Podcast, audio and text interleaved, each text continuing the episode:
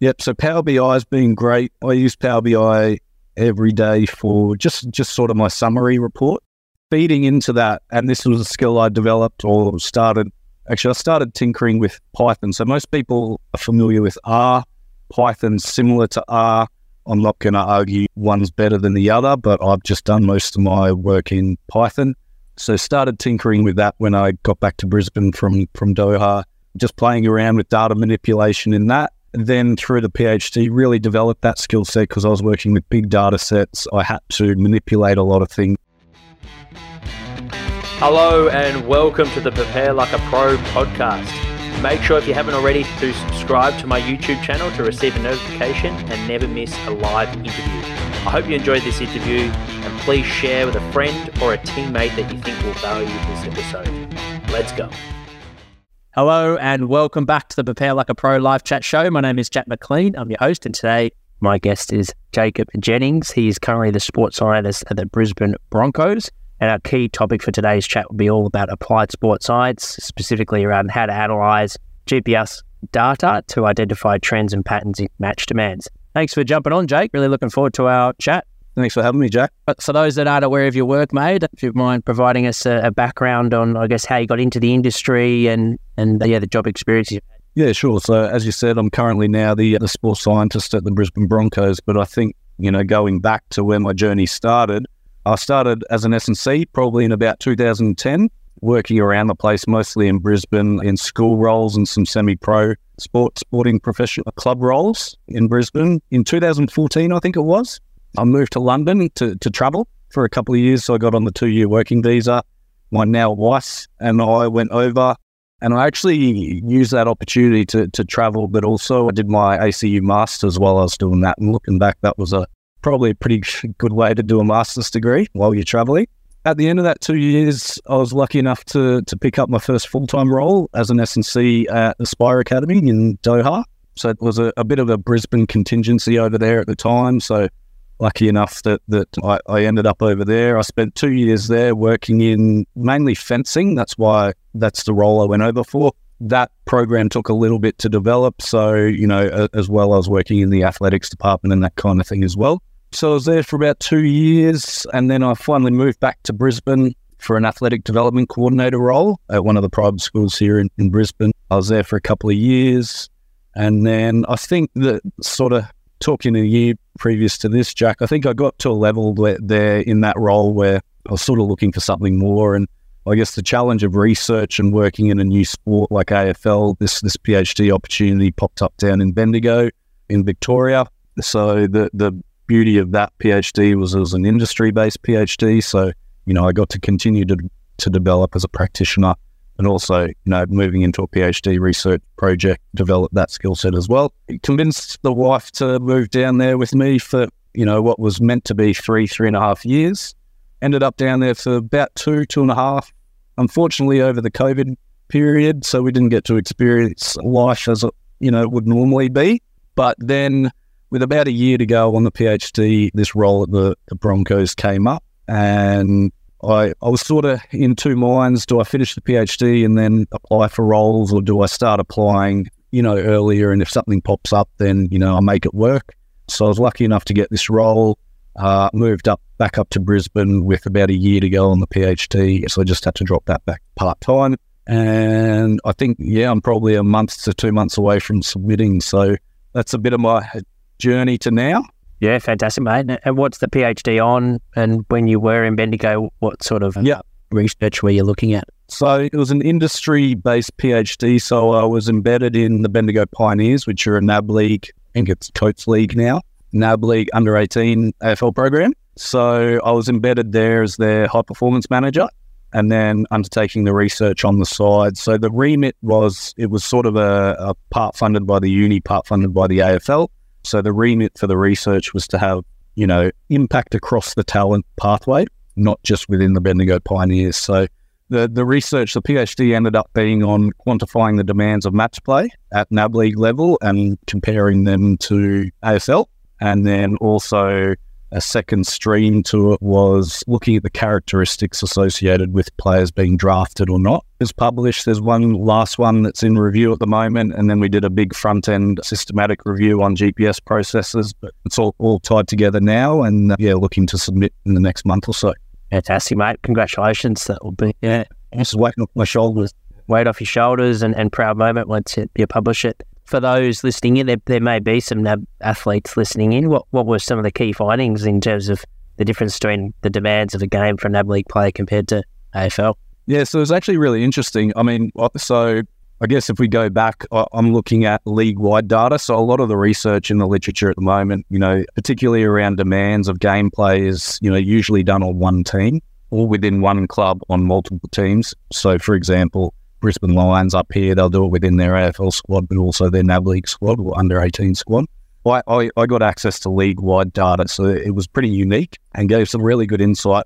Essentially, from a demands perspective, the under 18 game is shorter in duration. So naturally, all of your absolute demands are going to be lower than AFL in terms of total distance, high speed running distance, relatively relative to game time there's no difference. In, in time gone past, people potentially said that, you know, under 18 game, it's not as intense as AFL. Our findings actually show that it is as intense as AFL, just doesn't happen for as much duration. What was different between NAB League and AFL was the, the peak periods of demand. So when we delve a little bit deeper and look at the peak one to 10 minutes, AFL is actually a little bit more intense than, than NAB League.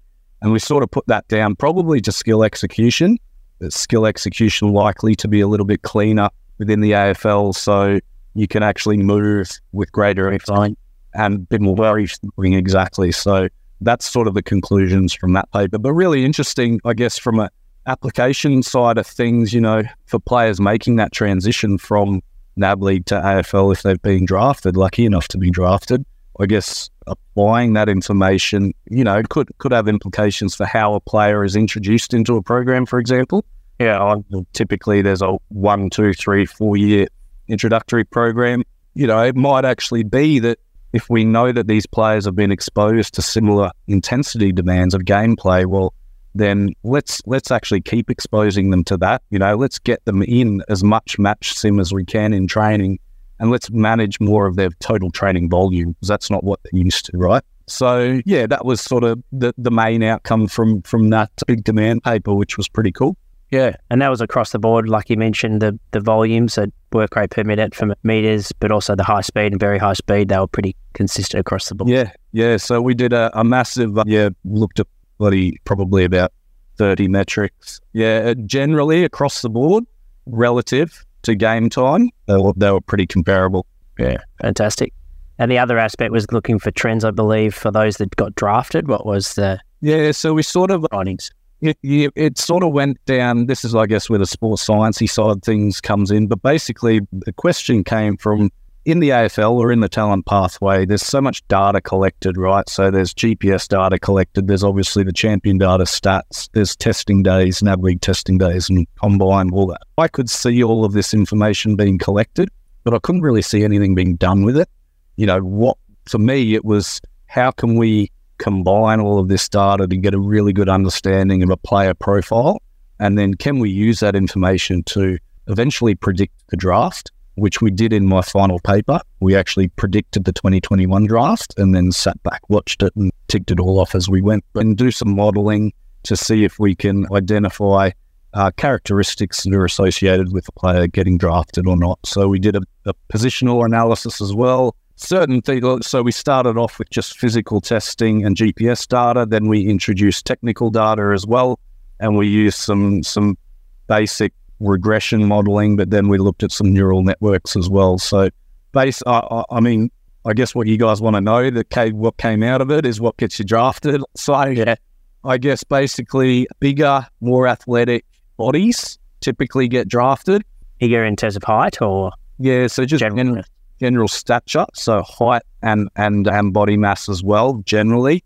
Everyone thought that 20 meter sprint was pretty a, a really good predictor. It didn't show up so much on ours. The AFL agility test was much more important than ours. What else? And then technical involvements as well proved pretty important, particularly in the uh, the fixed position And is that, is that, is that from Champion Data, like the amount? That's from Champion Data. Yep, that's from Champion Data. So we got all of their raw data and matched it up with our GPS and everything as well.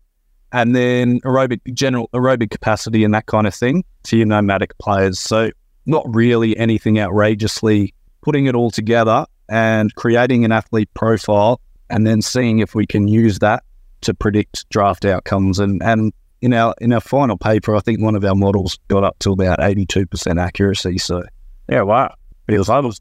And the you mentioned the, the stats side of things. Like, was that quite specific to the point where kick to handball ratio or marks, contested marks, contested possessions? Yeah, so we got a raw output, which is basically every stat they've got. I, I can't remember how many it is, but every stat they've got, I reckon there'd be about 70, 50 to 70. Yeah. So a- anything you can think of, and then they they send it in raw format. So you've just got a timestamp with player name and the, the technical involvement. So for some of those papers, we grouped them into like positive and negative outcomes. So and then others we grouped into like factor scores just to condense it a little bit. But knowing that every every technical involvement goes into those calculations. In previous research, a lot of people have sort of just handpicked the key technical involvements, kicks, handballs, disposals, that kind of thing. We actually used everything that was available to us. So that's, I guess, the, the, the difference point there as well. Yeah, and uh, like how you broke it down, from, I guess, from the athlete's perspective in terms of, yeah, agility is pretty important, getting a good score there seemed to help your, your cause in getting drafted. What was what would that be in terms of the football side of things, in terms of statistics? Is it the amount of goals you get? Is effectiveness or more technical involvements in general. So regardless of regardless of your position, knowing that there's position specific technical involvements, obviously. So just mm-hmm. more technical involvements in general and more technical involvements per minute of gameplay. Yep, significantly increases your, which makes sense, right? Yeah. So as long as I guess if you're an athlete, as long as you're thinking that you know each each of those technical involvements can have a positive or negative outcome, right? So if more are being positive outcome, if your positive outcomes are outweighing your negative outcomes, well then that's better. But in total technic total technical involvements doesn't always take into account the, the outcome, which was part of the issue that we identified as a limitation of some of the previous research. So adding that in was after seeing that amount of data, like how important do you, I guess, if you were working with the Bendigo Pioneers again and you're briefing the boys and girls there, like how important is the combine and putting your best foot forward compared to, I guess, you know, actually playing the game, putting your energy towards playing, you know, yeah, you, want to do it well at everything, but yeah. I would never, I would never discount playing the game. Obviously, that's that's first and foremost. But the the I guess the the unique thing about the the combine or the NAB League testing day is all eyes are there. It's it's the one moment where everyone is there, and and physical qualities do play a big factor in getting drafted. And you know, we we if you think about that, we think that the reason for that is you know ideally, particularly early picks within the draft, you know, teams are picking players that are likely to be able to have more immediate impact, right? Come in and play those are going to be the more physically developed players. Now, that's not saying that if you're not physically developed at the time of testing, then you haven't got a chance of being drafted. But what I'm saying is, like, particularly those early draft picks, then clubs are likely going to be looking for, you know, players that can come in and have an early impact on their struggling list. And then some of the later, some of the later draft picks, then that's where they're sort of, because everyone's talented there, right? Everyone's talented. So some of the later picks, they might pick some of those more talented kids that might not be as physically developed. You know, they can have two to three, four years with them to develop them how they want. So back to your question, it is really important. I guess my my my I know you ask about a pet peeve later, but my pet peeve would be training just for the combine. I think I think at that level you've just got to train, train consistently, train everything, get better at everything. Yeah. And let the rest take care of itself. I see a lot of people just specifically training for the tests in in the combine, and that's fine, limiting your your football development as well by just doing it. It is sort of conducive to it for an eighteen year old. In terms of motivation, like you like you said, all eyes are on you, so you, you know you, that that adds an element of pressure. And but then the other aspect of it is it's it's so objective in terms of it's all timed and you compare it against your peers, so you can easily see how you think that that's more important than potentially you know your football performance, or maybe you do just distract your efforts towards putting in so much work towards testing well, um, and that might be taken away. And obviously, we're not suggesting that you that you do that, but put your best foot forward. I, I guess again, a takeaway for the footballers is the most important thing is the game. From what you've seen from that point, play your best football, put your best foot forward, but then consistently work on those traits week after week, and you'll still test well.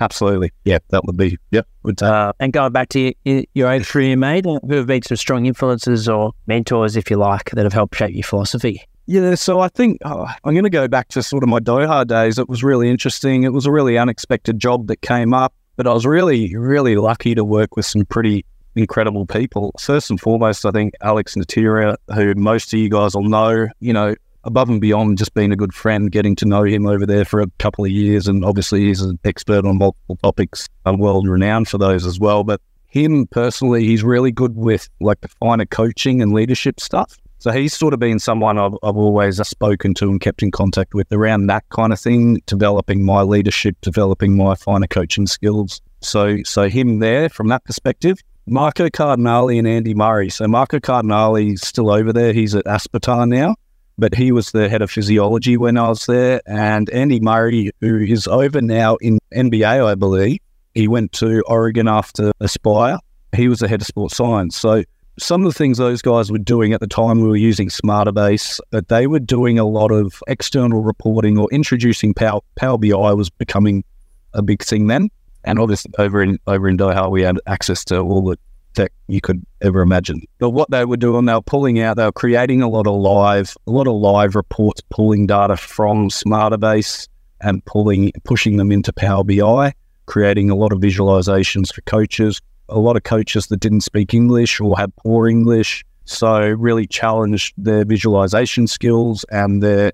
I guess the challenge was what information do we present to these coaches that don't have the language or with the language barrier. So those two in particular really opened my eyes to that side of things, and that gave me a bit of a thirst to sort of go. And we had access to a lot of data, so I was learning off those guys around those skills. You know, export, creating live live reports, updating reports, dashboarding, presenting in Power BI, and that kind of thing. So if we think of this as a sports science chat, well, those two were pretty influential in my career around sort of exciting that interest in data and visualization, and that kind of thing. Is that at that point in time? Is that where you started to, I guess, look into sports science and something you have sports science and an S&C, you can sort of be both, but yeah, absolutely. I, I, I, I've always since then I've always sort of tinkered away with data on the side, like as an essence, even as an S&C, right? You're collecting data all the time, so yeah, utilizing those skills. You know, even if I'm not presenting anything, at least I've got live data that I understand. It's coming from my environment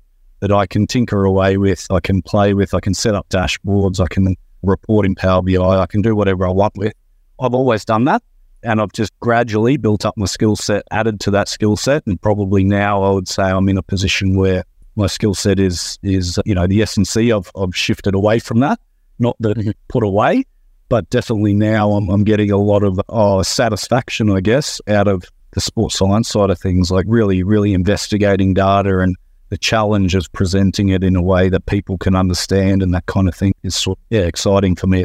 Yeah, absolutely. And the highlights, I guess, over your career, the things that sort of spring front of mind that you, you're proud of?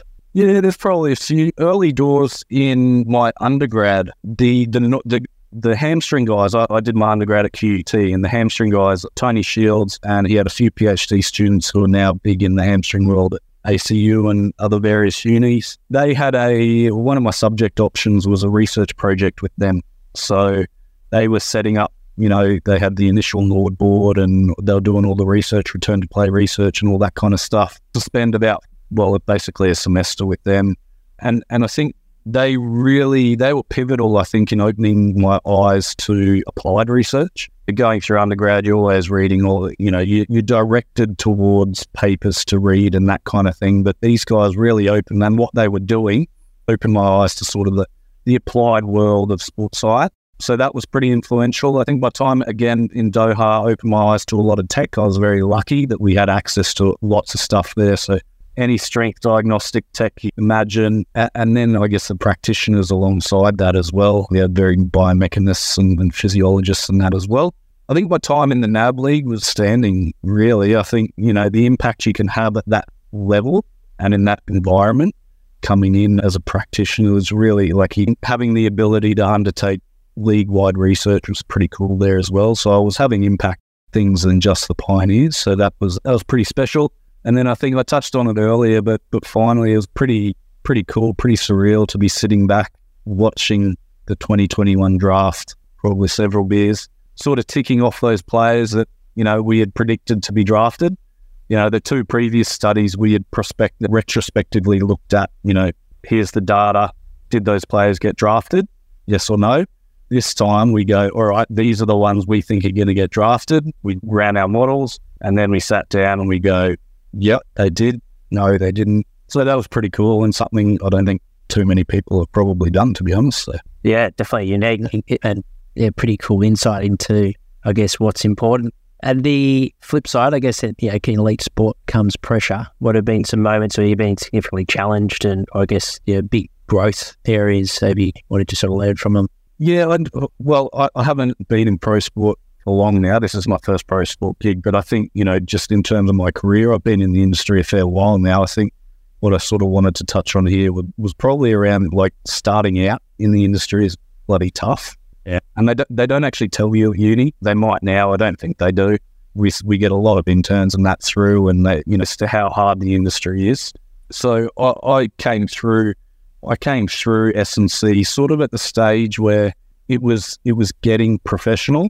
So there was still a lot of like the forefathers, you know, the Dan Bakers and all of them, the the, the current ASCA board and all those guys in their professional roles. And there wasn't many professional roles, so they were all filled. And those guys still had a lot, a lot of time in their career to to to keep going. So that's when the internship era sort of started you know, all these teams and clubs were offering unpaid internships and that kind of thing. And I know that's still happening. I just couldn't afford to do that. My, my personal circumstances didn't allow me to go and do an unpaid internship at a pro club. So I guess what I did was look for it, it, probably contributed to me moving around a fair bit and, and, doing various roles. But I think what I was sort of looking for was exposing myself to, to different sports, different environments, different coaches, and etc. Like if, if I couldn't go and do an unpaid internship in a pro club and just work my way up through there, well, then I wanted to expose myself to a breadth of experiences. So that's sort of how I overcome it. And, and I think it will put me in good stead in future But I've been late to the party in terms of the pro sport. So I guess that's that's probably my biggest thing is for, for people out there who are wanting to get into the industry, by all means, it's a great industry to be in, but but just understand like you, you've probably got a number of tough years to to go through before you before yeah, yeah that get, whole time. Yeah, hundred percent. That's great advice, mate. And, and, like you said, if you're not hearing it at university, you you're only going to know what you know. So until someone sort of sheds light on how hard it is, you can sort of learn the hard way sometimes. But I think that's great advice. There's many different roads to to that full time contract, and like you said, the more experiences you can sort of bank, it's going to set yourself up for when you do land that first full time contract to make an impact. I guess moving to the, the topic of applied sports science, and first one's quite a basic one, just to intro in the, the topic. As a sports scientist, how to use GPS data to analyze an athlete's performance, or do you? Yeah, yeah. yeah. Sort of, yeah. So you know, G, the GPS probably takes up, I'd say, ninety percent of my time. So it's a massive component of our program at the Broncos. Yep. So we obviously use it to monitor player workloads both in training and games. I guess to a deeper level, we're not doing anything that other people are. To a deeper level, we, we, we use it to monitor squad intensity in key drills. So each of our training sessions in a week will have or, a certain number of allocated key drills. So we look to use the GPS to really quantify or, or analyze whether we're hitting target intensities there. And then we do that from a player perspective as well. So squad level, player level, and then obviously longitudinally, we use GPS to, to manage workloads as well. From your point of view, in looking at football and then also rugby, I guess starting with football, what are some of the key metrics that a sports scientist should be across, and how do you sort of explain that to, I guess, to the athlete in terms of what, what it all means? Yeah, uh, I, I, I don't think I don't think the metrics are too different. Well, put it this way, I'm using the same metrics at the Broncos that I was at Pioneers. Your thresholds are a little bit different potentially. So I, I, if we go to the main metrics, everyone's going to be aware of obviously your total distance, high speed running distance and efforts, um, very high speed running distance and efforts. Use a 90% max velocity threshold as well. So we'll look at distance accumulated there and we'll look at number of efforts above 90% max velocity. And then I didn't use accels and decels much in, in footy, in AFL. We use it a lot more in, in NRL, and that's purely just because it's more an accel decel linear sport. So it makes sense to use them there. So in terms of those those metrics, they're not really any different. I, I did say that sometimes your your thresholds will differ. So I know in NAB League they were using just standardized four meters per second for high speed running and six meters per second sprinting. They called it. Uh, we use five and a half meters per second for high speed running and seven meters per second for sprinting. My research, my big demand paper comparing NAB League and AFL, I actually used raw data, so I was able to compare both using five and a half and seven which I think is really important to be able to do. The the other thing, so on top of just those general metrics that you're looking at and, and reporting on, the the big thing we do and a lot of my time is spent, we look at how much time that we accumulate above or at or above game intensities. So early in my role, I spent a fair bit of time really digging deep into game demands and then looking at the peak game demands from sort of one to 10 minutes. And I did this in, in AFL as well. And then basically, what we can do each training session or each main drill, key drill, we can sort of a player, we can provide a target intensity for a player. And depending on the drill, the metric we use might be different, but, but each player will get a target. The squad will get a target as an average.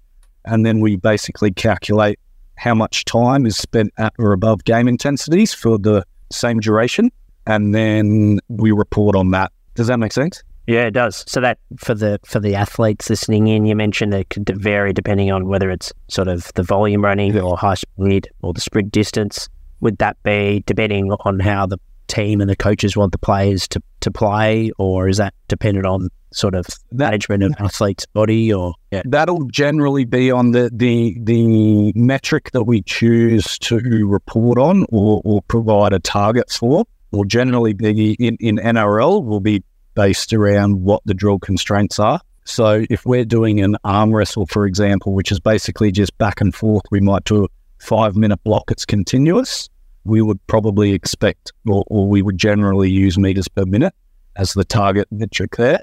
For some of our other ones, that might be, we might have short duration breaks within, so we call them discontinuous drills. So it might be a three sets and then a 30 second walk to reset and go again. And you might go for six minutes, continue that. But there's little breaks in between. We would probably use a more of an accel based metric there because we would, we would expect that the rest periods ability to recover and then the subsequent set or three sets is going to be at higher intensity. So we actually want to ca- capture that through the the high intensity accelerations and decelerations. So that's a bit of an example there as to how we might use different different metrics depending on what drill we're doing. If we're doing a drill where there's lots of like movement from outside backs, they might be switching side or whatever, or the fullbacks doing a lot of sweeping, that kind. Then we can look at high speed metrics and that kind. Rugby league is very different to AFL. I guess one of the main points it's really hard to manufacture increase in intensity or an increase in pace in rugby league in training if you're doing 13 on 13 because you've just naturally you've got a defensive line in front of you. You get the ball, they're moving up straight away. So you've got 10 meters less than probably five meters by the time you meet them. Really hard to, to sort of manual or artificially increase the pace of the game.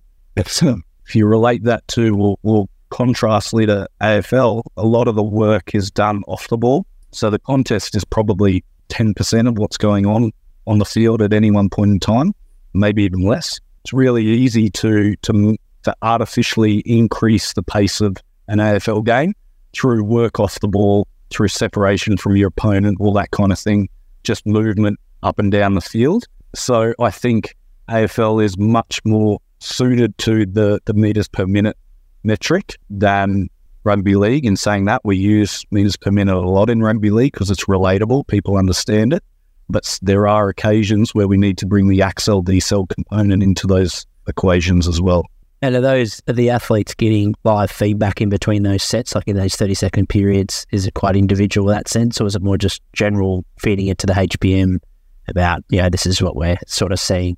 So, so pre-season, we don't we don't give feedback to players live in session, but in pre-season we report and our key drills we will rank players based off the percentage of their target that they achieve, and we do that positionally and we put that up on TV screens around in the locker rooms, in the gym, that kind of thing, directly after, straight after the session. So it's front of mind. Sometimes, you know, in pre-season, if they're below targets, players might get punishments or, or whatever. In season, we do that a lot less, but those those those same reports will go to H performance staff and coaches, so they can they can always see that information. But in terms of relating that back to players, that's more a preseason thing, more to drive intent. And yeah. Yeah, no, that makes sense. And you mentioned GPS is 90% of your workload. What would be sort of, what are you looking at from the other, in your role currently? What's sort of the other 10%? For me, I'm lucky. I've got an assistant who can, he does a lot of the, you know, set up, pack up, that kind of stuff. So it frees me up with more time to be reporting. But I'm still fairly new in my role as well. I'm a, I came in in round two last year. So I've only had, you know, what am I? Eight, not even 18 months. So a lot of my other work has been around, I guess, automating my processes. The fact that I came in in round two, I really just had to hit the ground running and, you know, present everything in Excel really simply. Basically, I spent the season getting it up to presenting everything how we wanted. I'm sort of tinkering away with automating everything so it frees me up even more to be able to, whether it's get down on the gym floor, whether it's just being being innovative, sitting back reading re- research, sitting back just thinking about things. How can we do things better? Just trying to free myself up there, and I guess make the processes that are pretty pretty labor intensive more efficient, and I guess less room for error uh, in the in in the process. Yeah. And you mentioned Power BI. What are some sort of other technologies that you found have been quite helpful for automation? I guess from a sports science point of view, those listening in maybe perhaps they're studying or, or they're looking to sort of develop their skill set to one day be a sports scientist? What are some important things to get your head around? Use Power BI every day for just, just sort of my summary reports. Feeding into that, and this was a skill I developed or started. Actually, I started tinkering with Python. So most people familiar with R, Python similar to R. I'm not going to argue one's better than the other, but I've just done most of my work in Python. So started tinkering with that when I got back to Brisbane from from Doha, just playing around with data manipulation in that. Then through the PhD, really developed that skill set because I was working with big data sets. I had to manipulate a lot of things. I had to merge data sets together, that kind of thing. And then I was I was dealing with a lot of raw data, adding in new columns and new calculations and that kind of thing. So Python was really crucial there to automate and and quicken that process up. So Python or R can both do similar things, but definitely those one or both of those uh, coding languages have been super helpful. I use them every day. I use Python every day in my role at the moment. So I use Python to I export uh, data from. We use Catapult GPS, export it, uh, run it through some Python script, and it basically separates it into three separate databases that then I run Power BI reports off. Be really useful in, I guess, um, automation, but also just keeping data clean. And then you use Power BI to visualize. In saying that, I do visualize some stuff in Python as well. So it's pretty powerful for that too. And then the other one's really just Excel. Like Excel is my go to for every day, you know, just tinkering. Anything I need a lot of manual capabilities in and quickly, I'll do in Excel. If I'm building something in Python, I'll always build it in Excel first so that I can cross check and I know what my Python output is is correct against my, my Excel. So those those are the main ones. I know Power BI, you know, competitor there, Tableau. I know a lot of people are using Tableau now. Those would be the main ones. Just get get good in Excel, and then and then you know tinker. I, am I'm not proficient in Python at all. I do a, a lot of googling, a lot of uh, you know on forums and that kind of thing but I've got the ability to, I know what I want and I know how to ask the right questions and I know how to tinker. I'm, I'm at a level where I can And that was that's a good segue for the next question. I guess along the way, you, you arise with new problems and, and need to learn. And I guess technology is constantly evolving with artificial intelligence now as well. And like, how do you? What's your most effective way to, to learn new skill? You mentioned googling. You know, is it is there yeah. is there any courses that you've done over the time, online courses, or is it more about just trial and error and try? Yeah, well, I have signed up to a couple of courses. So if we use Python as an example, there, there's a million courses online. And again, I'm I'm not an expert at all. I did sign up to some courses. I lasted probably a week. Not you know like yeah, I didn't last long. Essentially, my my skill set was more advanced than starting off on those courses, but not advanced enough to do things on my own. So, uh, but I always had access to my own data sets as well and, and my own questions that I wanted to answer. So I started going on forums, Stack Overflow is a good one, forums, and just basically putting in my data, asking people questions, and they would come back to me with answers. I shouldn't say this, but now Chat GPT's bloody amazing. You can, yeah. put, you can put snippets of code in and, and you can say, you know, I've come up with this particular error. Can you help me problem solve it? Or you can put in a particular snippet of code and go, adjust this code to do such and such. So I feel like a bit of a fraud there, but I think the beauty of ChatGPT or, or, or where I hear about it is the skill is actually knowing what to ask it. So it's you know prompt it you got to prompt it. Same with Stack Overflow, like same with asking other people. You got to know what you want, and you've got to yeah. have had an attempt, and and then use that to sort of fine tune. Or you know, in my early days when I was coding, I was doing it very long hand longhand coding, I would call it. So you can use that sort of thing like ChatGPT to tidy it up. So that's been a really good tool. That's been a really good tool for my assistant as well, in that he can see my code snippets, he can interpret them and understand them, and then he can go try and replicate them with his own data set or a different data set or try and manipulate it to get a different variable and that kind of thing. So it's helped his learning as well. So don't discount, but also don't be 100% reliant on it. Otherwise, you just won't learn. Yeah, for sure. And I guess you'd have to have a strong filter to recognize when it's, yeah, when it is off and when it's got the coding wrong and yeah, well, and and this, and that's why I would I would generally always just do it in Excel first, so that I can cross reference outcomes. And you mentioned hits above ninety percent max velocity. I imagine there's uh, you know, some performance metric it's, it's you know, tied into that, or an injury mitigation aspect. What are some sort of important injury mitigation things do you look at and feed through, if at all, when it comes to GPS?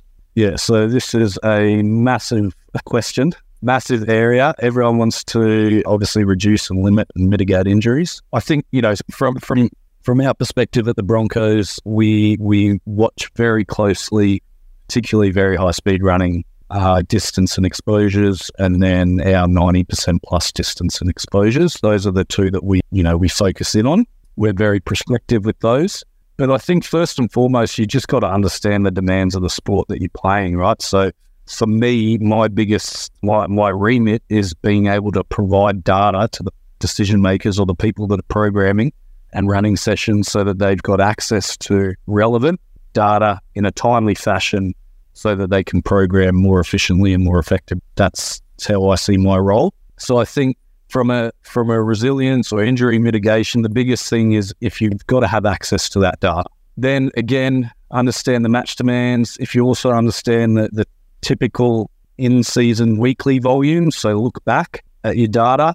What are your typical in season weekly volumes for those key metrics? And then I guess as, as long as you progress towards them in your preseason period, progress towards them in a in an objective, progressive manner and exceed them occasionally. And I think that's key. Exceed those demands occasionally as well.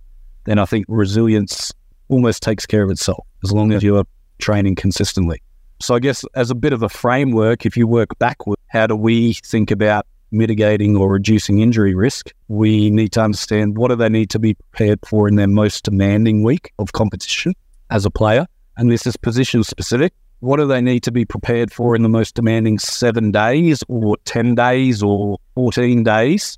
And understand that that's going to be different than the above. So, doing a paper at the moment where we're looking at comparing a round by round volume or in season max versus seven day rolling. A round in, in NRL could be six days.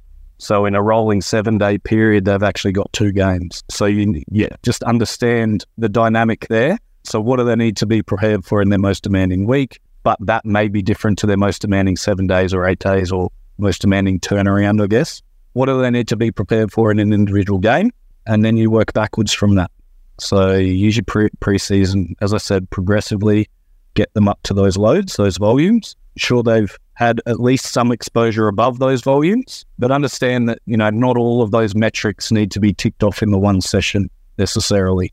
You know, you might you might exceed very high speed running volumes in one week or one session. Might exceed high intensity accelerations in another session. You might exceed overall volume or total distance in another session. Like they don't all have to necessarily be done at the same time.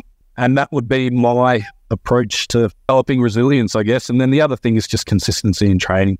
You know, how how often uh, and do you have a way to measure and objectively look back at how often players have been training? How often have they had to be modified in training?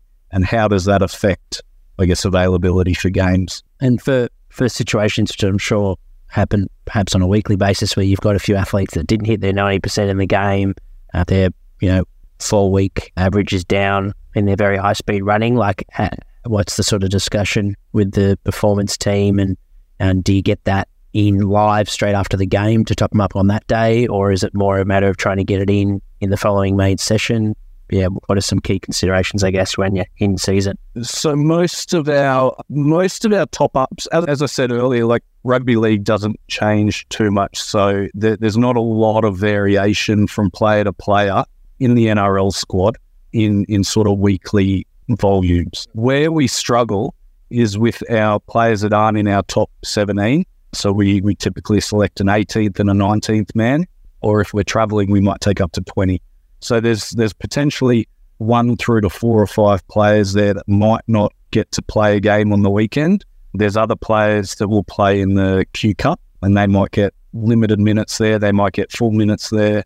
So that's that's where our I guess challenge is managing the the squad around their exposure to game minutes. Generally, whatever's missed can be picked up in top up at the end of one session. Like there's not a huge amount of variation. You know, we're, we're never really chasing, we're, we're never chasing six to eight Ks for a player in, in volume as a top up. Well, we're never adding an extra session in. The, the variation is, is small enough that we can generally get it as a top up at the end of a session and end of our main training session during the week. So and and it's generally only those high speed running, very high speed running meters. We won't chase jump meters. That might be different in AFL. Well, I'd suggest that is different in AFL, but but but not. We we don't do that in in rugby league.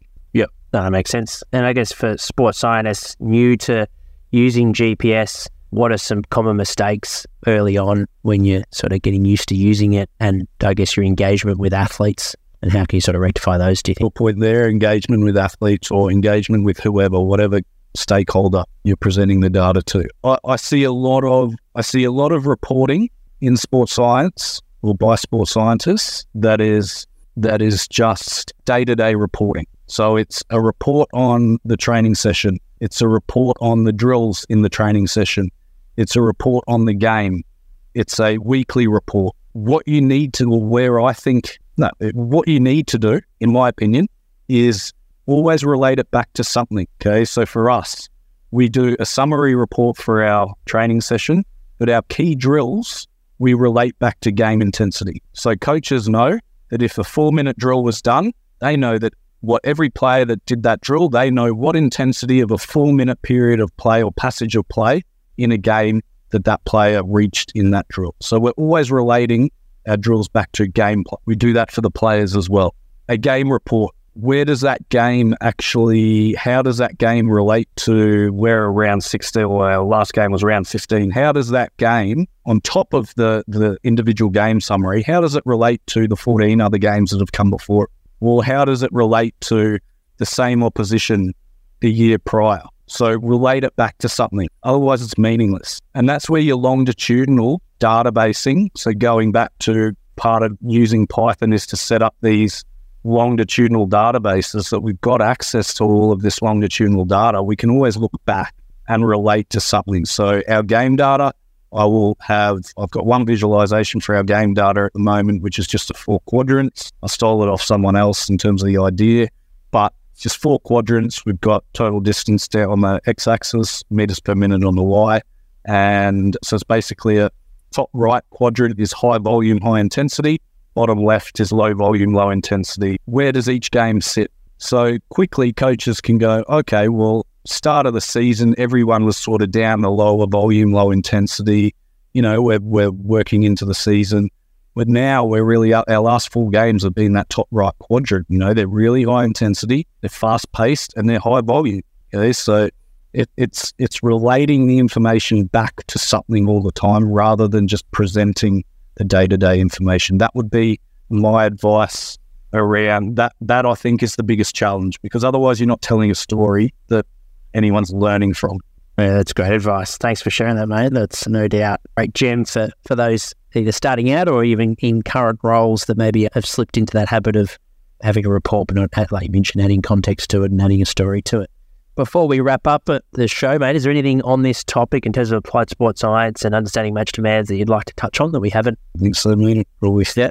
a bit too much for safe, maybe. Yeah, no, it's good, mate. That's some quality info in there. You touched on a pet peeve earlier uh, yeah, in your work life or from a broader industry point of view. Are there any other we're going to throw my wife under the bus here. Uh, any sports scientist will know you've always got a million things open on your computer, on your laptop. And when I bring it home at night, plug it in onto onto charge, and then she'll unplug it to plug hers into charge, and all your million things close, and you got to open everything up the next morning. That's a massive, massive in relation to the job. Well, the biggest thing that people just don't realize the time it takes, I guess, to to collect all the GPS units, you know, download all the data. You know, so if you if you're chasing players for their GPS unit, you can you can have all, all 30 units in there, you're missing one, and you you know, you're chasing a player around for 30 minutes to find their unit. It just adds an extra 30 minutes to your day that they don't. Yeah. Yeah. Have all the time with us in the gym. There'll be a player still with the unit off if they're back. Not ideal. What about favourite way to spend your day off? Well, I haven't had many days off, to be honest. At the moment, most of them were spent PhD writing. Yeah, uh, PhD. Yeah, after that, oh man, I enjoy just what I'm looking forward to. Your coffee in the morning, sitting with some quiet time and just unwinding, I think. I enjoy going to the beach, so I'll try to get down there, down the coast a little bit more.